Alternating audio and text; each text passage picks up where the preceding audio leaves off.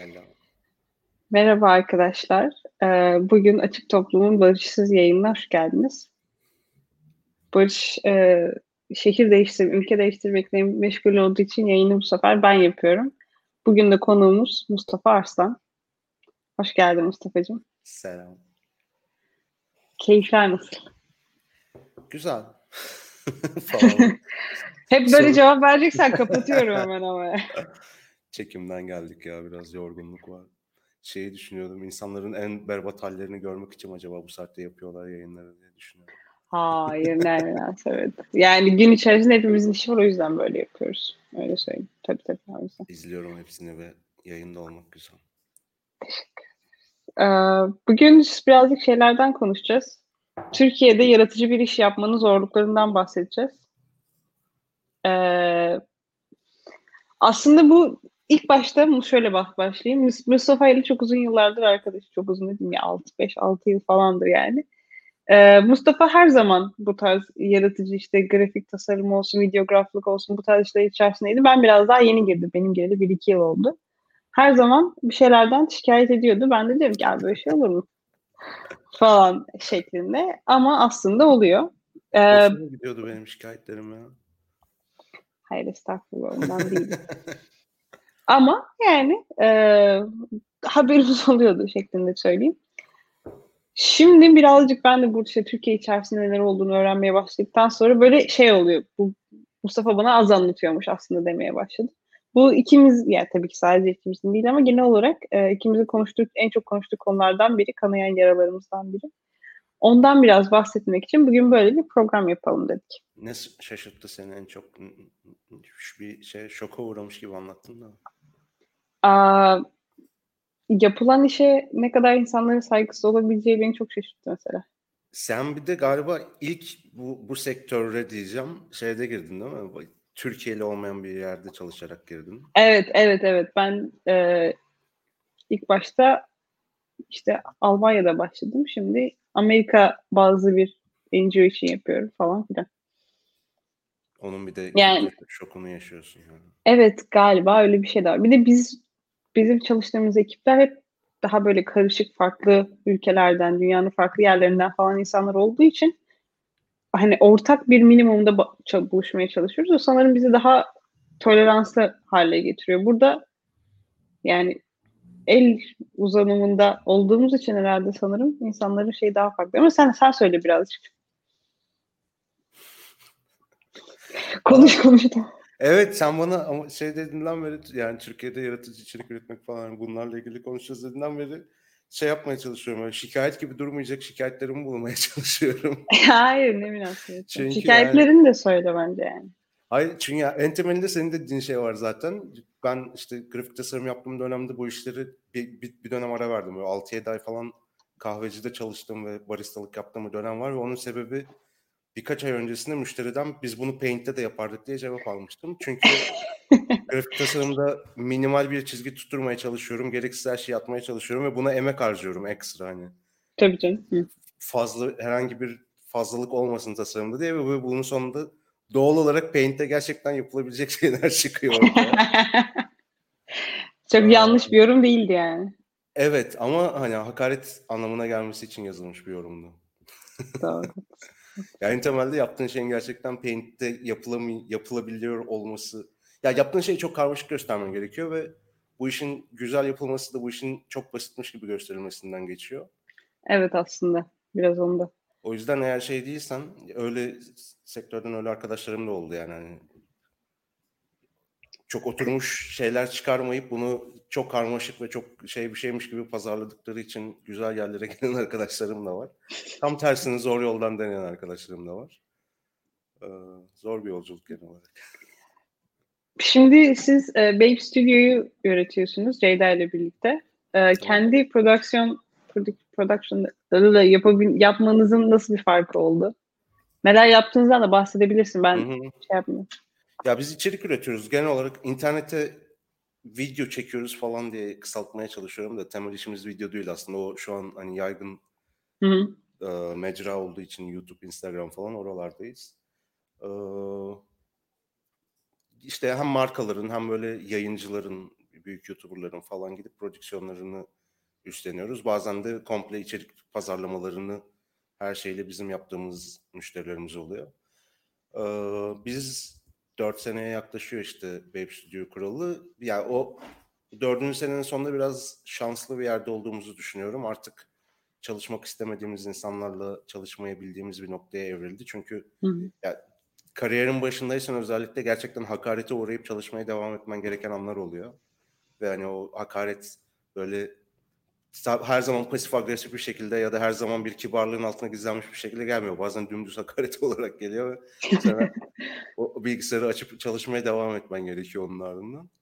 Ee, bir noktadan sonra onlara eyvallah dememeye başladık. Şu noktada müşterilerimizin hepsi diyebileceğim yani hepsi neredeyse çok sevdiğimiz, birlikte çalışan bir şeyler üretmekten keyif aldığımız insanlar şeyine geldi.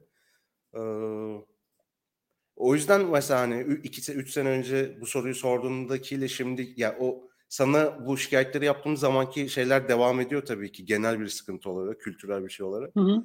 Ama hani kariyerimde kendimi şanslı hissettiğim bir döneme geldiğim için de biraz azalmış olabilirler. biraz yükleri sen kendi eline aldığını hissettiği zamanlar demek. Aynen yani ha- hayır biz sizinle çalışmayı biliyoruz diyebiliyorsan müşteriye bayağı bir güç geçiyor eline. Onunla çalışmaya devam etsen de eline bir güç geçiyor çünkü yani bir şeylerin ol- olması gerektiği gibi olmasını sağlayabiliyorsun. Peki sen aynı zamanda kendi kanalı, YouTube kanalı falan da var. Orada içerikler falan da üretiyorsun. Türkiye yani Türkiye'de bir içerik içerik üreticisi olmak senin için ne ifade ediyor? Çok saçma bir soru sordum. Şöyle şunu demeye çalışıyorum. Bir şeyleri mesela biz e, sürekli sen de ben de sürekli YouTube'da sürekli yeni tarzda içerikler keşfetmeye ve işte onları tüketmeye çalışıyoruz. Bir yandan da anlayarak tüketmeye çalışıyoruz. Sonra bir şey işte mesela Casey Neistat izliyorsun. Sonra diyorsun ki bunu burada yapamayız. O zaman bu, burada ne yapabiliriz konusu sorusu çıkıyor ya. O, o seni nasıl baskılıyor mu diyeyim ya da seni nasıl bir yerlere itiyor diyeyim. Ya şöyle benim ilk YouTube kanalımı açtığım zamanlar önce YouTube kanalımı anlatayım. Ben böyle biraz eğitim videoları, biraz işte böyle kendi hayatımdan bir şeyler falan paylaşıyorum. Paylaşıyordum bir iki ya üç aydır falan bir şey yüklemiyorum. Ee, işte Casey Neistat'ı keşfettiğim döneme denk geliyor zaten başladım ve onda mesela en çok dikkatimi çeken şey olmuştu. İşte eşiyle podcast yapıyor mesela. Yani aile sırlarına kadar giriyorlar böyle işte senin baban bana böyle demişti ondan işte ilişkimizde şöyle bir şey değişti işte sonra senin annenle şöyle bir şey. Yani böyle asla kamusal alanda açılmayacağın, bizim kültürel olarak aç, açmayacağımız konulara falan girebiliyorlar çok fazla. Ve o onu istediğimi fark ediyorum yani bir hayat, bir deneyim paylaşıyorum ve insanlarla olduğu haliyle, olduğu çıplaklığıyla onu paylaşmak güçlü bir şey, güçlü bir konuma getiriyor aslında Casey'yi. O çünkü inanılmaz bir duygu yakalıyor benimle. inanılmaz bir ortak bir yeri ya orada anlattığı şeylerden bir deneyimi ortak yakaladıysak zaten hani bir daha Casey merhaba oğlum. Siz Kadıköy'de oturuyorsunuz galiba. o dakikadan sonra bir duygudaşlık yakalıyorsun falan. Ee, kafamda hep bu vardı. Hem kültürel olarak aşamıyorum bunu hem de kafamda soru işaretleri var falan. Bir noktada şey yaşadım. Ya bu sadece işte şey dedi yani. Casey'in ofisinin nerede olduğunu herkes biliyor, evinin nerede olduğunu herkes, her günkü rotasını herkes biliyor.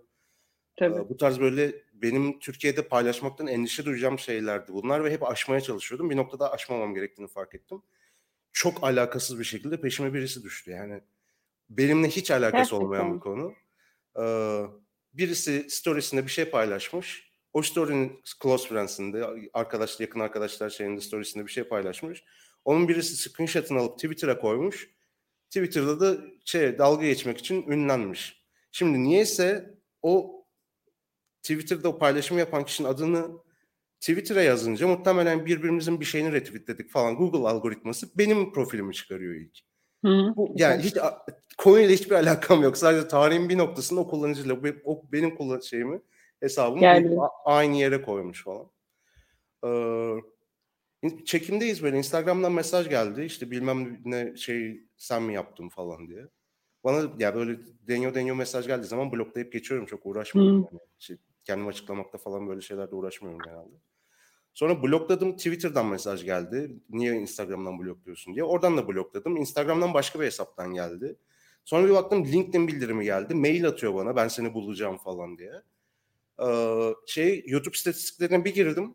Şöyle işte grafik gidiyor gidiyor. Burada bir zıplamış. Birisi bütün videolar açmış aynı anda izliyor. Bir adres falan şey bulmaya yapıyor. çalışıyor. Evet bir şey bulmaya çalışıyor orada. Mail falan ya aklına gelebilecek bütün iletişim biçimlerinden bana tehditler gelmeye başladı falan. En sonunda böyle şey yani eee, şimdi yeri yurdu belli ve bir aile hayatı falan böyle şey ne bileyim eee, gel diyemiyorsun tamam mı bir noktadan sonra hayatının belli bir noktasından sonra.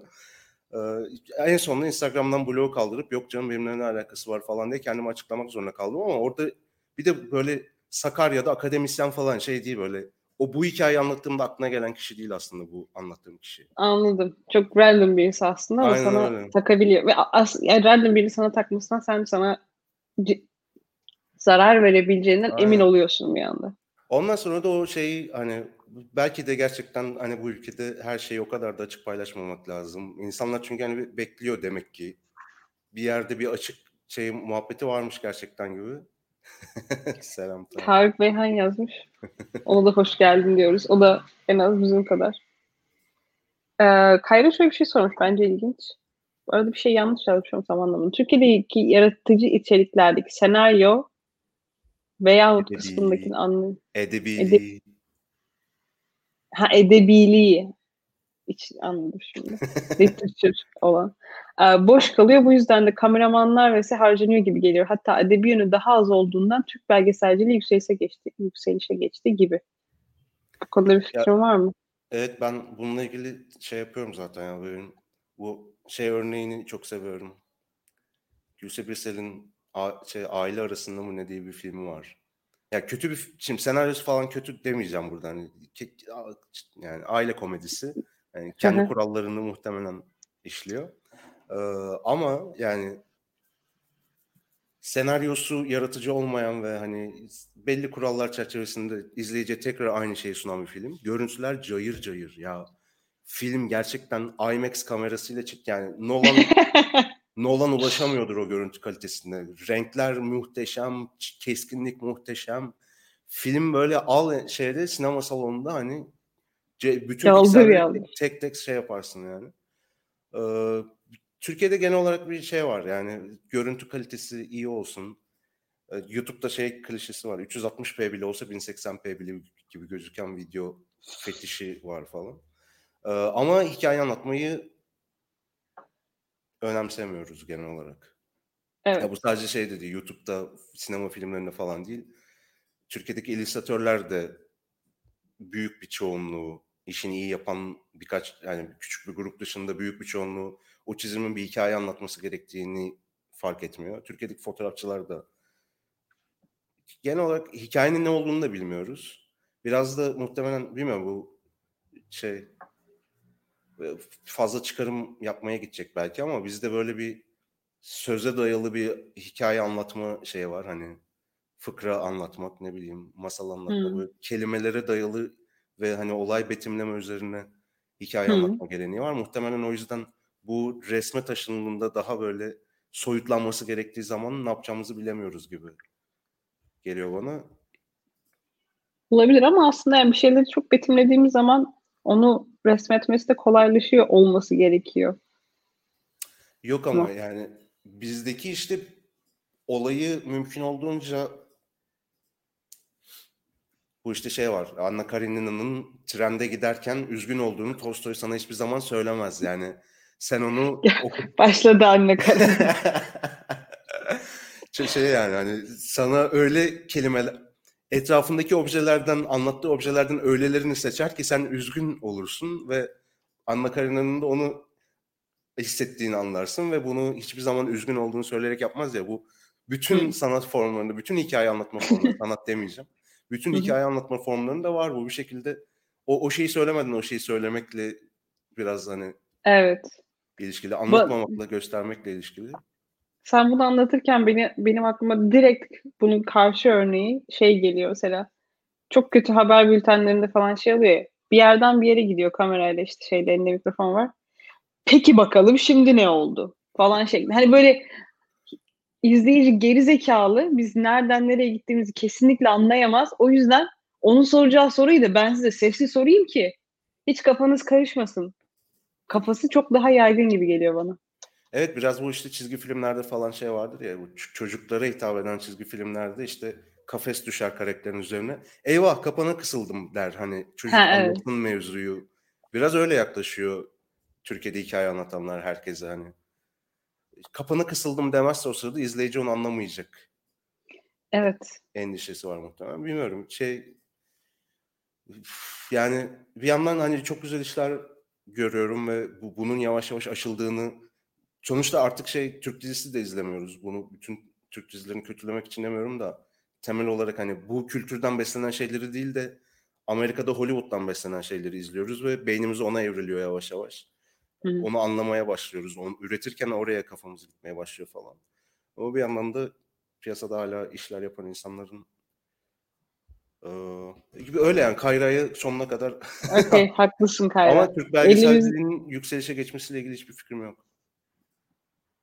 Ee, Türkiye'deki en çarpıcı bez videosu kendisinin. Bence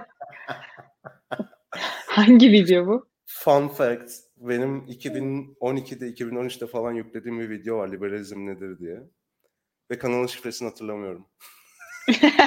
Çok iyi, okay. o video sonsuza defalarca denedim girdim öyle kurtarma şifreleri şey sorulara cevaplar Ben falan. bilmiyorum videoyu. Ne ne ne yaz ne söylüyorsun? Liberalizm ya? nedir videonun başlığı direkt ya? Şeyi anlatıyorum işte.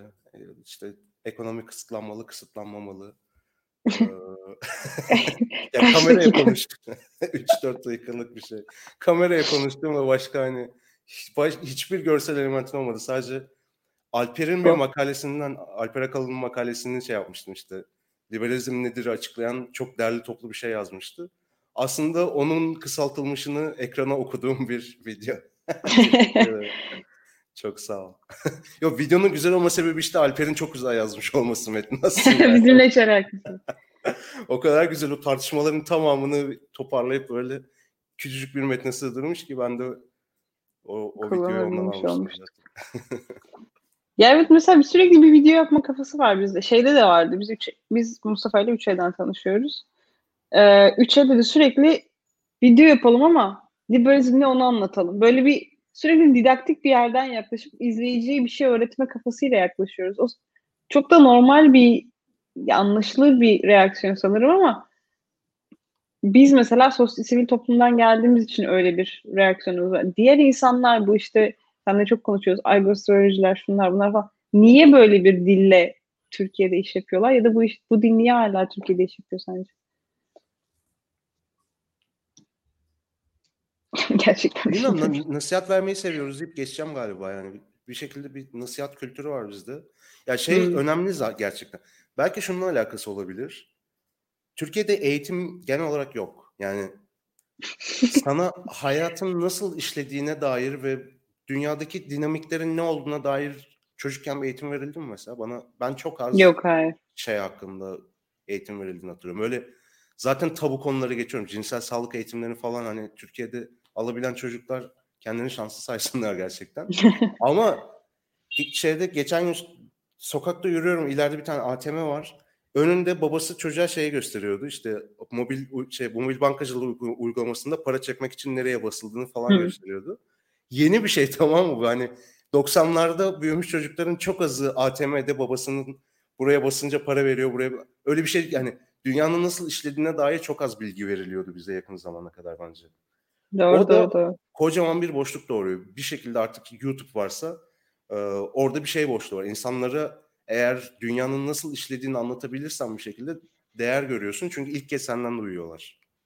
Hmm.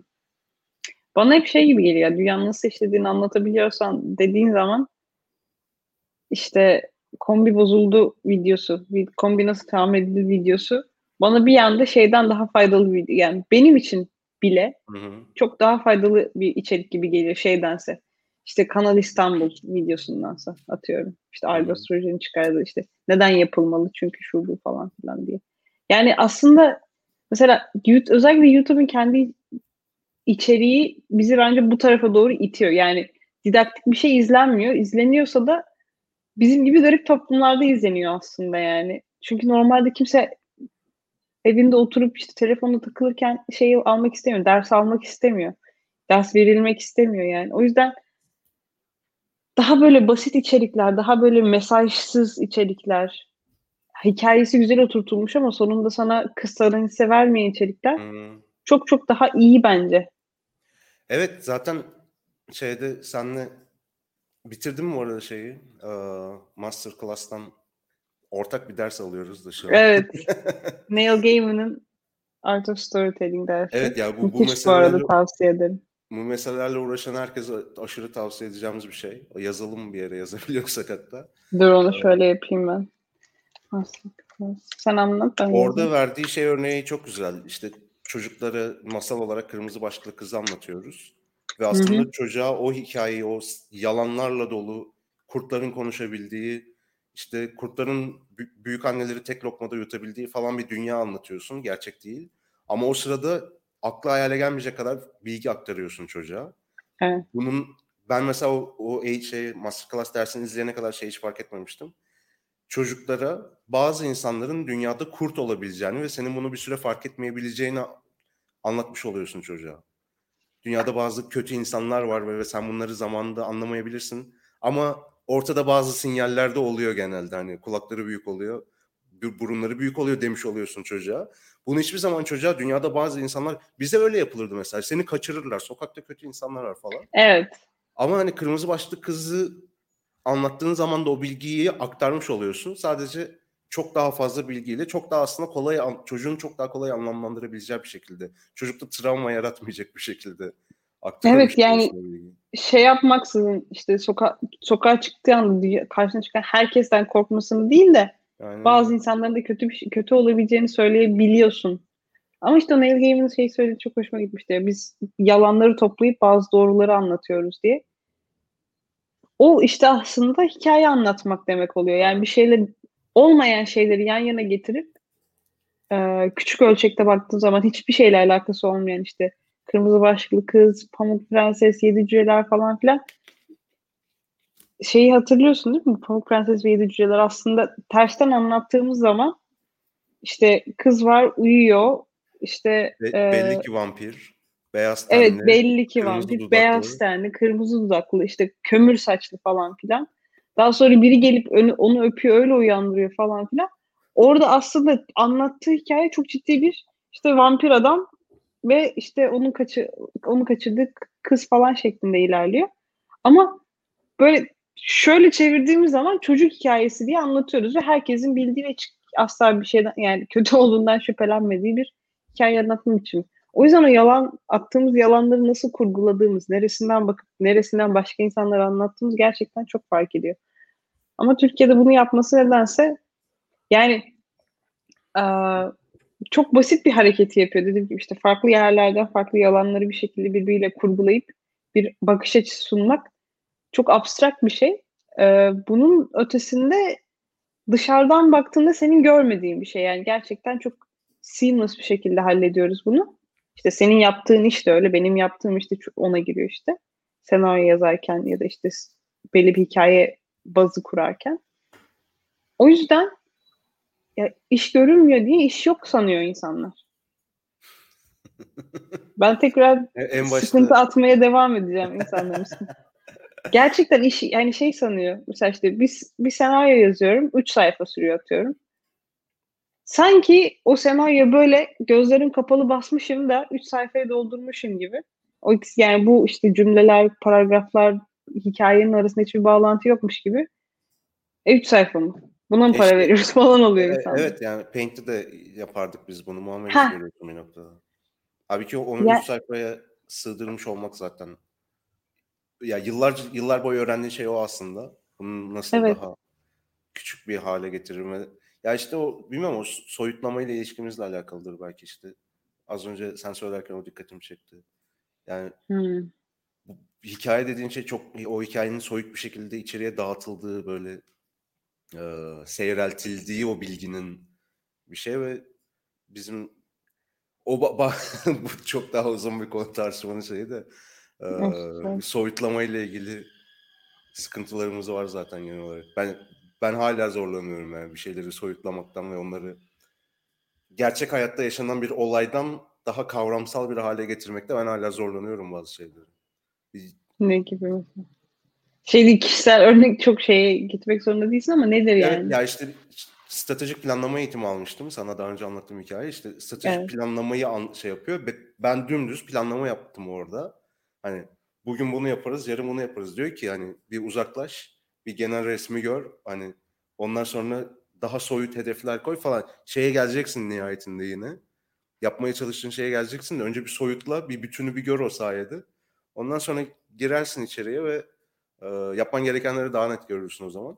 Ben işte 2012'de Frederick Naumann Vakfı sağ olsun e, stratejik planlama eğitimi aldım onlardan. 2015'te falan anladım eğitimi.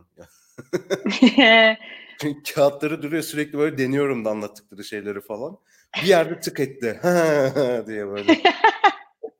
ha, soyutlayabildiğimi anladım bir anda yani. Bir şeyi böyle uzaklaşıp bakabildiğim. evet gerçekten. Yani evet bize mesela de, yine aynı şeye geri döneceğim. Biz sosyal sivil toplumdan geldiğimiz için biz bir süre eğitim almışız. İşte stratejik planlama olsun, konflikt resolution falan filan bunların ben genel olarak şey diye düşünüyorum. Ya Türkiye'de bunların işlemiyor zaten falan gibi böyle bir karşılığı yok şeklinde düşünüyordum. Hı hı. O yapamayışın onu Türkiye'ye oturtamayışın problemini kendimde değil de bana dersi veren insanda ar- arıyordum çok büyük bir çoğunlukta. Aslında orada sana vermeye çalıştığı şey değil. Yani bu anladığın anda çok basitleşiyor işte. Balık vermiyor da balık tutmayı öğretiyor gibi. Hmm. Ama aslında gerçekten öyle. Yani bu çözmen gereken şeyin ne olduğunu fark ettiğin zaman farklı çözüm yöntemleri geliştirebiliyorsun. Ama biz daha çözmemiz gereken şeyin kavramsallaştırmasını bile yapamıyoruz çoğu zaman. Yani yap, ben yap, yapanı da ucuz görüyoruz genelde. Ee, evet. Anla, anlayamadı ya o o şeyde değilsen o soyutlama aşamasına geçemediysen e, tekrar aynı örneğe döneceğim. İşte hani bu üç sayfa veya işte bu Paint'te de yapılırdı gibi bir yerden bakmaya başlıyorsun o zaman. Ee, evet sorunların sadece hani ilkinin ilk maddesinin Böyle özetleyebiliriz diye düşünüyorum. Diğer problemlerde e, neler var? PayPal'ın Türkiye'de olmaması var korkunç. yani yurt dışından iş alamıyorsun doğal olarak. Hani şeyler insanlar gerçekten anlamıyor. PayPal yerine normal gönderir falan ama o iş öyle değil. Yok yok. Biraz Payoneer yaygınlaştı son dönemde. O biraz e, bilmiyorum onu ben. İşte yani ama o da biz benim kullandığım sistemlerden bazıları onu da ekledi bir seçenek olarak. Hı. O biraz iyi oldu falan ama hani ya PayPal'ın sunduğu imkanlar da yok hala. O Cüneyt Özdemir'in canlı yayında okuduğu tweet attığım günden beri. Öyle bir şey mi oldu? Hangi tweet? PayPal'ın Türkiye'de olmamasını bir gün çok içerlendim ve uzun bir işte, tweet seli yazmıştım. Ee, Öyle bir şey bildirim geldi. Cüneyt Özdemir senden bahsediyor diye. Korkutur. Ve şey oldum yani böyle bir Cüneyt Özdemir genellikle olumsuz şeylerden bahsettiği için evet. suç, suçlu hissettim kendimi. İnşallah iyi bahsetmiştir. Bilmiyorum gerçekten. Cüneyt Özdemir garip bir karakter. Falan. Chat'te bir şey dönüyor mu ben? Chat'e bakmıyor musun? Aa, en son şöyle bir şey var. Ben Bilmiyordum gerçekten doğru. Filmleri gerçekten iki saatte çektiklerini düşünen insanlar var. Kesin vardır yani eminim. Şey var yani yine Cem Yılmaz esprisi ama böyle bir yere gidiyorsun, bir konsere gidiyorsun. Adam kendi verdiği para üzerinden sanatçı o gün ne kadar para kazanıyor onu hesaplıyor. Onun üzerinden keyif alabiliyor. Yani o adamın kendinden daha kötü bir durumda olduğunu e, olmadığını biliyorsa keyif almıyor mesela. Muhtemelen çok iyi bir durumda değildir yani. O bütün para da sahnedekinin cebine gidiyor sanıyorlar ya bir de.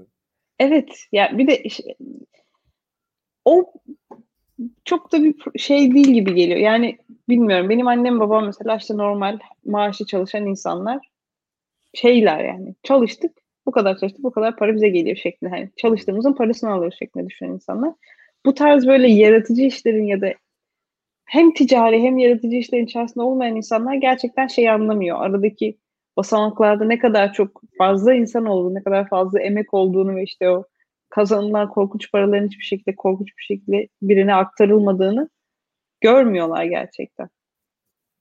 Bir Evet de şey ya. de çok O sanatçı almıyor dediğim aslında zaten sen bir sanatçı izlerken arkada 100 kişi falan çalışıyor. İnsanlar onun farkında Evet. değiller. Yani çok daha fazla insan para alıyor orada aslında. bir de yani yaptığın işi açıklamak gerçekten zorlaşıyor. Yani o arkadaki 100 kişiden biriysen annen baban ne iş yapıyorsun diye sorduğunda "E, ışık tutuyorum diyemezsin. Tarkan'la konser veriyoruz diyeceksin işte. Şeyde, televizyon canlı yayında seni arayacak ondan sonra. Ya öyle Tamam. gerçekten ama. Ben valla aile fertlerine zaten öyle şey yapıyorum ya. Hani büyük aile fertlerini anlatırken hani bildikleri bir isim varsa onunla çalışıyoruz deyip geçiyorum bir yerden sonra. Yani evet herhalde öyle. Ben çünkü ben hala şey, bir de şöyle bir şey var mesela. Benim yaptığım işin İngilizce'de bir karşılığı var, anlamı falan var. Türkçe'de anlatamıyorum. Yani içerik üretmek ne demek? Kime içerik? Nasıl bir içerik? İçerik ne? Böyle bir 3 saniye falan şey bile bu arada yani anne babayı dedeyi geçtim. Yani kendi yaşıtlarımızla içerik Tabii canım. zaman bir 3 saniyelik boşluk var genellikle. Göz göze baktığımızda kimsenin bir şey söylemediği bir an yaşanıyor. Ondan sonra işte hani anca yaptığın işten böyle spesifik örnek verirsen anlıyorlar. İşte bilmem kimin Şunu YouTube videosunu biz çekiyoruz dediğin Aynen. zaman he oluyor. Ama şey ya creator kelimesinin Türkçe karşılığı yok işte içerik üreticisi falan diyoruz aslında. Evet. Ya creator'lık çok aslında konum olarak da başka bir yerde. İçerik üretmekle alakası içerik içerik bunun şeyi yani en son senin gördüğün kısmı da creator'lık dediğin Evet. şey aslında sanatçılık gibi hani sanatçı sadece geç, res, şeyden resim galerisine ibaret değil ya bir ressam. Aslında Evet. hayatın %99'unu başka bir şey oluşturuyor. Öyle gerçekten. Mesela geçen şey oldu. Küçük kişisel anekdotlar hemen. Ee, ehliyet sınavındayım. İşte iki tane hoca var. Bir de işte benim hocam var. Onlar iki tane hocayı test eden hocalar. Sürüyorum bir şeyler hallettik yani sıkıntı yok. Ee, şey sordular ne iş yapıyorsun dedi. Sinyalleri kaçırmamaya çalışıyorum yani o sırada aslında. İşte YouTube'a içerik falan üretiyoruz dedim. Eğitim veriyorum falan gibi bir şey dedim. Eğitim de veriyorum onun dışında gerçekten. Kişisel gelişim mi dedi. O sırada hayır deme lüksüm kesinlikle yok. Bir desem anlatacak takatim yok yani. Evet dedim. Kişisel gelişim. Ondan sonra başladı anlatmaya. Bizim de işte Ebu Bekir Sıddık Hoca var. O da çok önemli biri. Çok iyi şeyler yapıyor falan. Na, nasıl, nasıl şeyler yapıyor falan. Evet duydum ben de adını hatırlıyorum falan. Ama nasıl şeyler yapıyor falan diyorum. İşte şeymiş. Uf, işte bir tane eğitim veriyorlar. Konferans salonundalar. Konferans salonunda bir kadın diyor ki izleyiciler ayağa kalkın. Sonra oturun. Sonra ya kalkın. of evet ya. İşte ondan sonra herkes bir şey yapıyor. Aa bu ne falan diyor. On- o, o da diyor ki işte kadın sahneye çıkıyor tekerlekli sandalyesi. Sizin yapabildiğiniz yapın. Allah Allah. Ya biz bunu mu üretiyoruz? Ya da bizim anlattığımız şeyden bu kadar bile mi almıyorsunuz? Bu leve- yani bu seviyede kalıyor. Ben onu sorguluyorum. Biz bunu mu üretiyoruz bazen cevabım evet oluyor yani. hani sadece sen başka bir şeye dayanıyorsun, o başka bir şeye dayanıyor mu aslında bilmiyorum. Aynı şeyi mi üretiyoruz? Umarım üretmiyoruzdur ya. Bilmiyorum gerçekten. Yani üstüne çünkü gerçekten emek ve vakit harcadığımız şeyler oluyor. Eğer ürettiğimiz buysa harcadığım emeğe de vakte de yazıklar olsun. Ya da uğraştığıma yazıklar olsun. Yani ben salağım o zaman. Influencer deyince acaba nedir diye düşünüyorlar yazmış Latif. Evet düşünüyorlar gerçekten. Onu hemen yayınlıyoruz. Herkes görsün. Şeyde e, influencerlarla genel olarak aram değil. Bu arada evet öyle bir sıkıntı da var yani bu. İşte creator'ın karşılığının olmasını o yüzden istiyorum. Ben influencer değilim. Öyle bir olma niyetim yok. Mesela YouTube YouTube'a içerik üretirken de influencer denilen influencerlık müessesesini sevmiyorum ben bir bütün olarak. E yani. İşte eskiden uzmanlar vardı tamam? Benim zamanımda. bir konuda uzmanlaşmış insanlar vardı eskiden sonra influencerlar çıktı. Ee, böyle çok şey geliyor yaşlı sound ediyor bu. Ama aslında bir derleyip toplayıp bunu bir şeye sokabilirsem, sokabilirsem ilerici bir şeyden bahsediyorum. ya influencerlar gerçekten şey. Sen şey duydun mu yeni bir kelime türetmişler influencer diye. Hmm. Nefret ederek takip ettiğin influencer'ın kullandıkları ya da işte promote ettiği her şeyden kullanmıyorsun. Ben bunu almayacağım abi diyorsun. Unfluence edilmiş oluyorsun. Makul. Bu arada Ya çünkü- Yağmur... Ha, söyle. Söyle Bu söyle. insanlar bu insanlar şey ya bir şeyleri influence ediyorlar da influence etme amacıyla bir şeyleri influence ediyorlar. Ya medya gücü kazanmaktan başka hiçbir beklentileri yok. Dolayısıyla o medya gücünün nereye ve nasıl ve yöntemle ilgili hiçbir dertleri yok yani. İstedik ya istedikleri şeyi influence edebilirler para kazandığı sürece. Bu da çok ciddi sonuçlar doğuruyor. Ee, pardon Yağmur geçtik. Ya bir de Yağmur gibi daha farklı bir seviyede içerik üretenler var. Hı İşte hı. sosyal medya için içerik üretir deyince sadece paylaş tuşuna basıyorsun diyor. O gö- gönderiler, o paylaşımların hepsi böyle şeyle çıkıyor. Sihirle ortaya çıkıyor. Ya da şey yani iyi tweet atan biriysen o tweet senin aklına öyle geliyor. O bir yetenek değil ya da harcadığın bir emek falan değil kesinlikle. E, yetenek zaten bizde şey doğuştan verili bir şey olduğu için. Evet. Bizim bizde yani skill böyle bir şey beceri olarak almıyoruz genelde yeteneği. Yani bu çocuk iyi tweet atıyor ve doğduğundan beri iyi tweet atıyor. Hiç bu konuda Evet ya bir de hani sosyal medya birazcık da işte kendi kendine geliştiği için onun üzerinde eğer bir sosyal medyaya karşı bir yeteneğin olduğunu keşfedersen ya sosyal medya zaten bir yer değil, bir şey değil. Onun yarattığı etkiyi falan da ölçemiyorsun ya yani onların kafasında zaten. O yüzden orada bir yetenek çok da şey değil aslında. Yani elle tutulur bir şey olmadığı için bir de şöyle bir şey var. Influencerlar marka şovu yapıyor, görgüsüz diyenler var. Bu Duygu Özaslan'ın başına çok geliyor galiba değil mi? Geçen hatırlıyorum. Yani ben tanımıyordum. Onu sırf bu linçler yüzünden takip etmeye başladım. işi o ama işte marka şov yapmasında hiçbir sıkıntı yok. Zaten influence etmeyi vaat ettiği alan o tamam mı? Ben fashion'dan anlıyorum.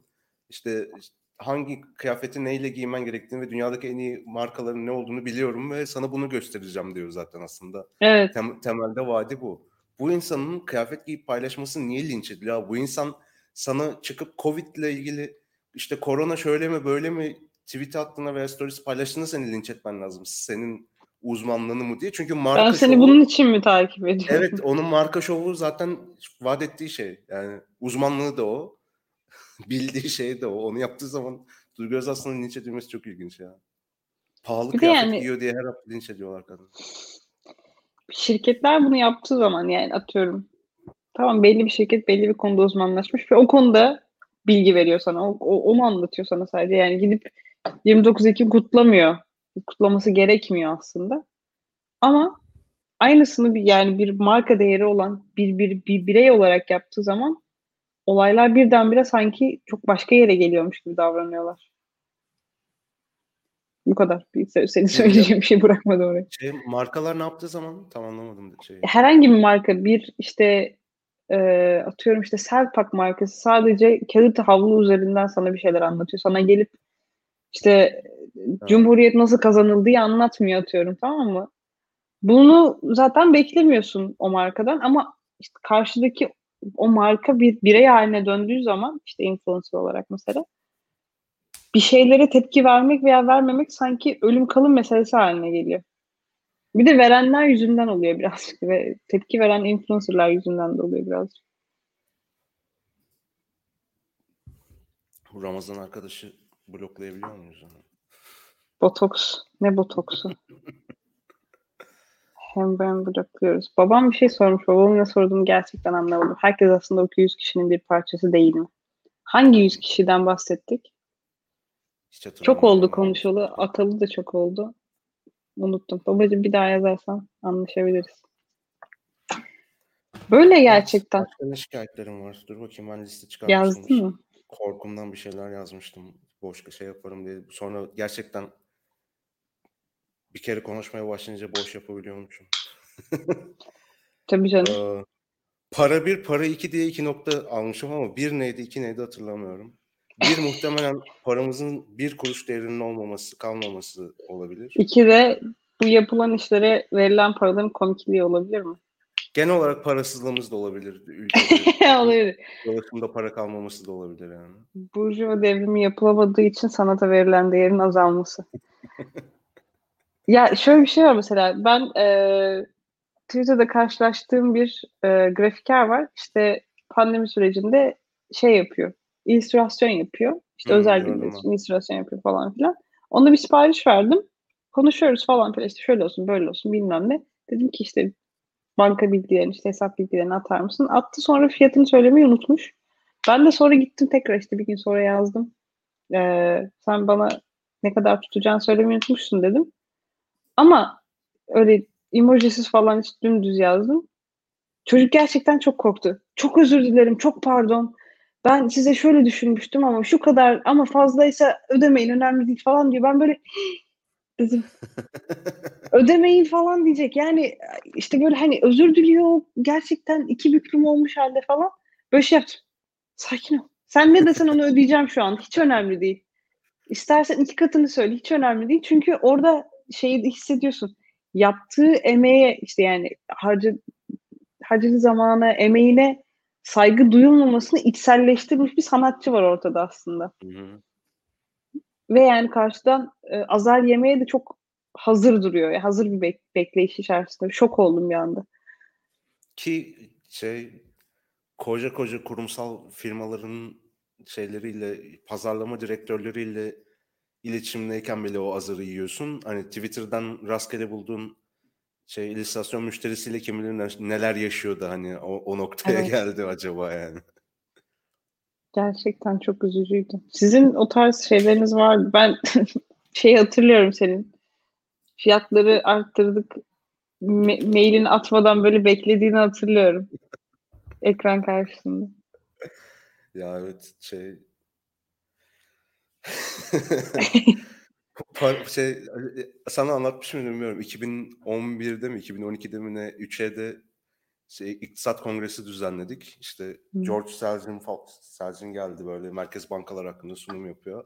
Türkiye'den de işte iki tane ünlü şey akademisyenimiz var saygıdeğer. Asaf Savaş Akat bir tanesi. Geldi böyle George Selzin uzun uzun şey anlattı. Merkez bankalarının kaldırılması lazım çünkü şöyle işe yaramıyor- yaramıyorlar. Böyle Hı hı. kötüler falan. Asaf Savaş Akat alçtı mikrofonunu e, onu da sıra gelince. Para zor bir konu dedi. ben unutamıyorum o sahneyi ve ne zaman böyle açılsa konusu Asaf Hoca'nın suratını görüyorum yani. Para gerçekten zor bir konuymuş diye. O zamanlar daha üniversite birinci sınıf öğrencisi olduğum için anlamamıştım adamı. Maliyet hesabı falan böyle bir şey yapıyorsun. Falan. Yani evet. Ya işte bu sansür, otosansür, linç ceza diye bir şey yazmışım.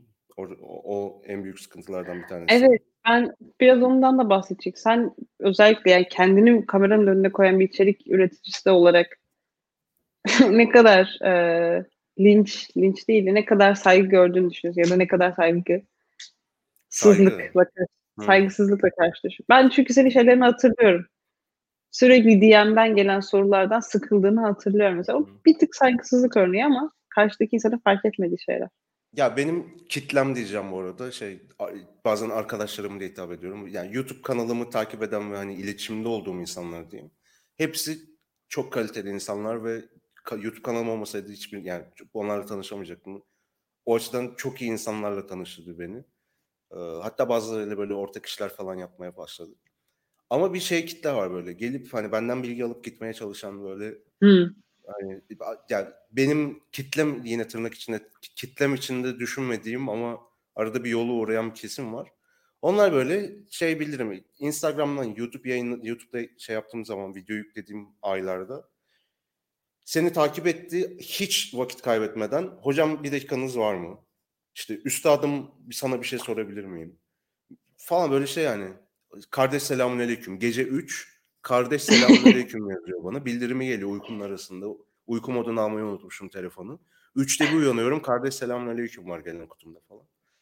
Ee, o biraz o biraz şey yapıyor gerçekten ama işte şeyi düşünüyorsun hani tamam bu hani bunlar geliyor gidiyor yani 10 saniyeni alıyor hayatında gidiyor. O, o tarafta bir yandan da çok kaliteli insanlarla tanışıyorsun ve onlar kalıyorlar. O Evet. hani şeyler ağır basıyor, iyi tarafı ağır basıyor falan. Ee, ya bi- bilmiyorum saygı meselesi çok üzerine kafa yorduğum bir şey değil aslında da şey.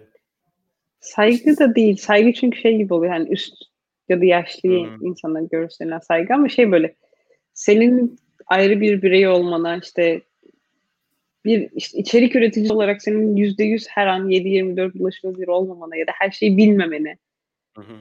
Dair bir bilinç diyeyim o zaman saygı değilse de. Genel olarak yok ama işte şey o kadar uzun süre yok sayıyorum ki hani onları bir, yok diyecektim neredeyse yani şey yani. Va- Var aslında da bir yerden sonra gerçekten görmemeyi öğreniyorsun. Ee, bir de şey ya ben bir noktada hani kameralar, ekipmanlar falan gibi böyle Daha sadece yaratıcı işlerle uğraşan insanların değil de heveslilerin de çok ilgilendiği bir alana girmiş bulundum. Ee, oradan böyle gelen ve hani sana böyle ona hizmet etmek için varmışsın gibi davranan insanlar çok fazla. Hı hı. Şey bir tane bizim YouTuber'lardı yine tırnak içinde YouTuber'lardan oluşan bir şey WhatsApp grubumuz var. Oraya sık sık gönderilir. İşte ses konusunda uzman bir arkadaş var Sercan. Yani YouTube kanalı gerçekten hani Türkiye'de Türkçe içerikle ses sesi öğrenmek ve bir ses profesyoneli olmak için bilmen gereken her şey var kanalda.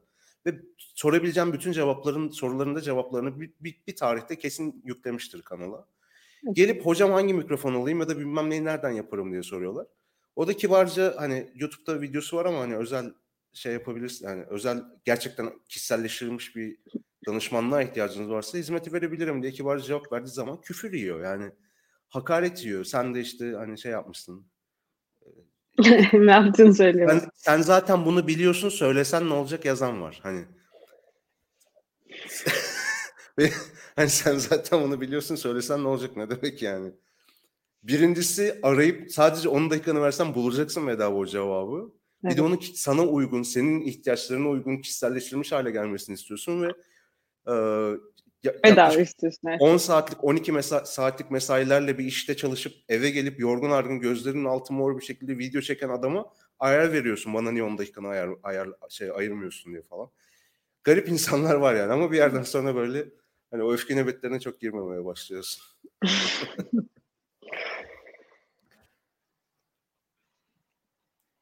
Ee, Listeyi böyle kaydırıyor Aynen. panik halde bir şeyler yazmış. Öyle şey, bir yandan da şey İngilizce bir YouTube kanalımı açsam diye düşünüyorum bir süredir. Orası için şey vardı aklımda işte Orta Doğu'da bir yaratıcı olarak hayatta kalmakla Hı. ilgili bir video yapsam diye düşünüyordum. Onun için aldığım şeyler falan var. Ee, onları on, on- Ne onun, var listesi, onun listesine de bakıyorum. Ya şeyden bahsedecektim onu apayrı bir video yapabileceğime karar verdim. İşte bu kur farkı veya işte hani para- paraların farklı olması. Ee, Artık kamera lansmanlarını izlemiyorum diye video çekmeye karar verdim. Çünkü moralimi bozmaktan başka bir şey yapmıyorlar. En son A703 ile ilgili video çektim hatta yani böyle böyle bir kamera geliyor çok heyecanlıyım falan diye. 35 bin liraya çık geldi Türkiye'ye. Ee, 3500 dolar yani Amerika'da benim gördüğüm bütçelere göre tek çekim yapıp hani o, o çekimden hiç kendine para ayırmazsan tek çekimle kamerayı alabilirsin. Biz burada 35 bin lirayı yani Kaç çekimde alıyoruz. Bir de bir kere de para gelmiyor hiçbir zaman falan. Bir sürü başka başka derdi var. yani o, genel olarak o kamera bizim için zor. Biz, o kamera bize gelmiyor ki. yani tek Gerçekten. ekipmanın o kamera olsa bir şekilde zorlarsın da şeyleri işte her ay ne kadardı ya? 40 dolar mı? Öyle bir şey Adobe'ye ödüyoruz. Hı hı. İşte bir uygulamalarını kullanmak için. Dolar. Her her şeyden sonra, basın açıklamasından sonra, her ekonomi toplantısından sonra ben Adobe'ye 10 lira daha fazla ödüyorum yani. Evet.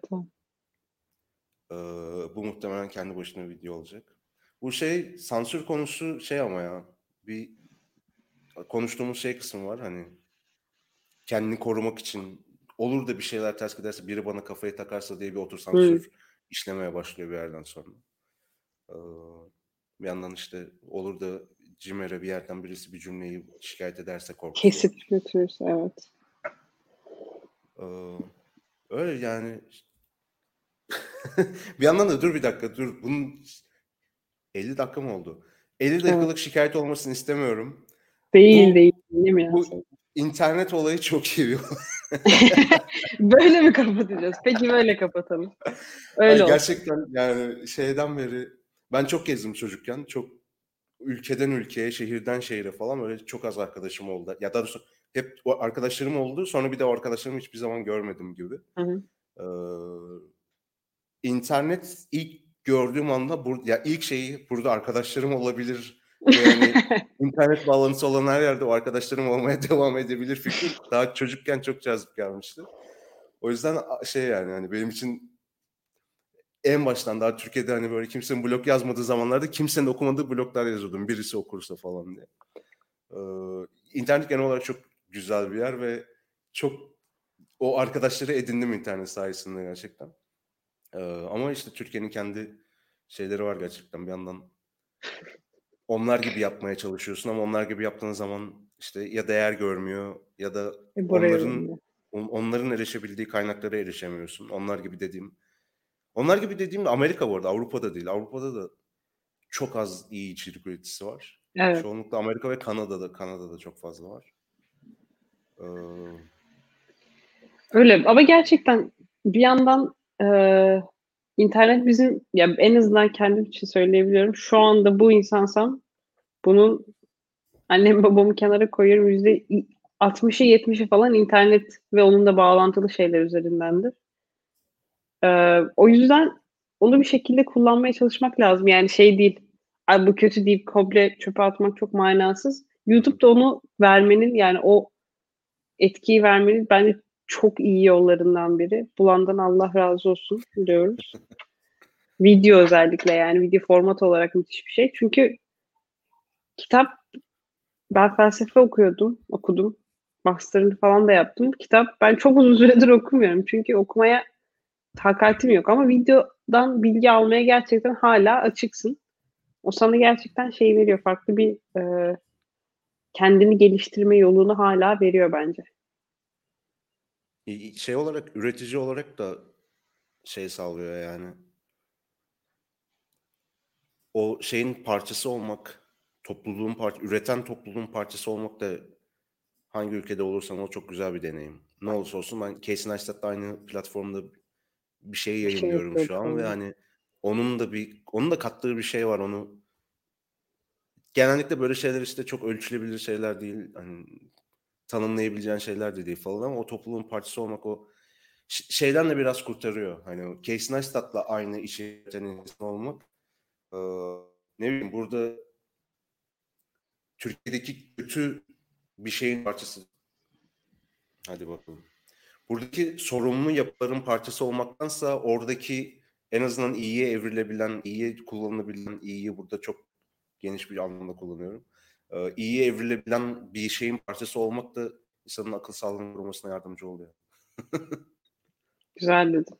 Güzel topladın ama gerçekten. Tabii, Evet ederim. yani bütün bu zorlukların yanında hani şeyi söylemezsem çok suçlu hissederdim. Bana yani hem internetten içerik üret, tüketmek hem de burada olmak çok şey yaptı. Ee, istediğin kadar şikayet ettim mi bilmiyorum ama. Yok süper. Yeter, yeterince şikayet ettik. Ben zaten daha fazlası tat kaçırır diye düşünüyorum. Şimdilik bugün burada bırakalım. Daha fazla şikayetim birikirse biz birkaç haftaya seninle tekrar buluşuruz diye düşünüyorum. Tamamdır. Ne zaman istersen. Ee, o zaman bizimle izleyen arkadaşlar hepinize çok teşekkür ederiz. Bugün de böyle bir şey yapmış olduk. Barış yoktu. O yüzden e, ne kadar iyi geçtiğine dair tweet atarsanız çok sevinirim. Barış'ın önüne düşecek şekilde. Onsuz ne kadar iyi program yaptığımıza Direkt dair. Ee, tabii tabii. Barış yoktum bu sefer çok iyi oldu falan şeklinde mention atarsanız sevinirim. Ee, o zaman haftaya tekrar görüşmek üzere. Kendinize iyi bakın. İyi akşamlar diliyoruz.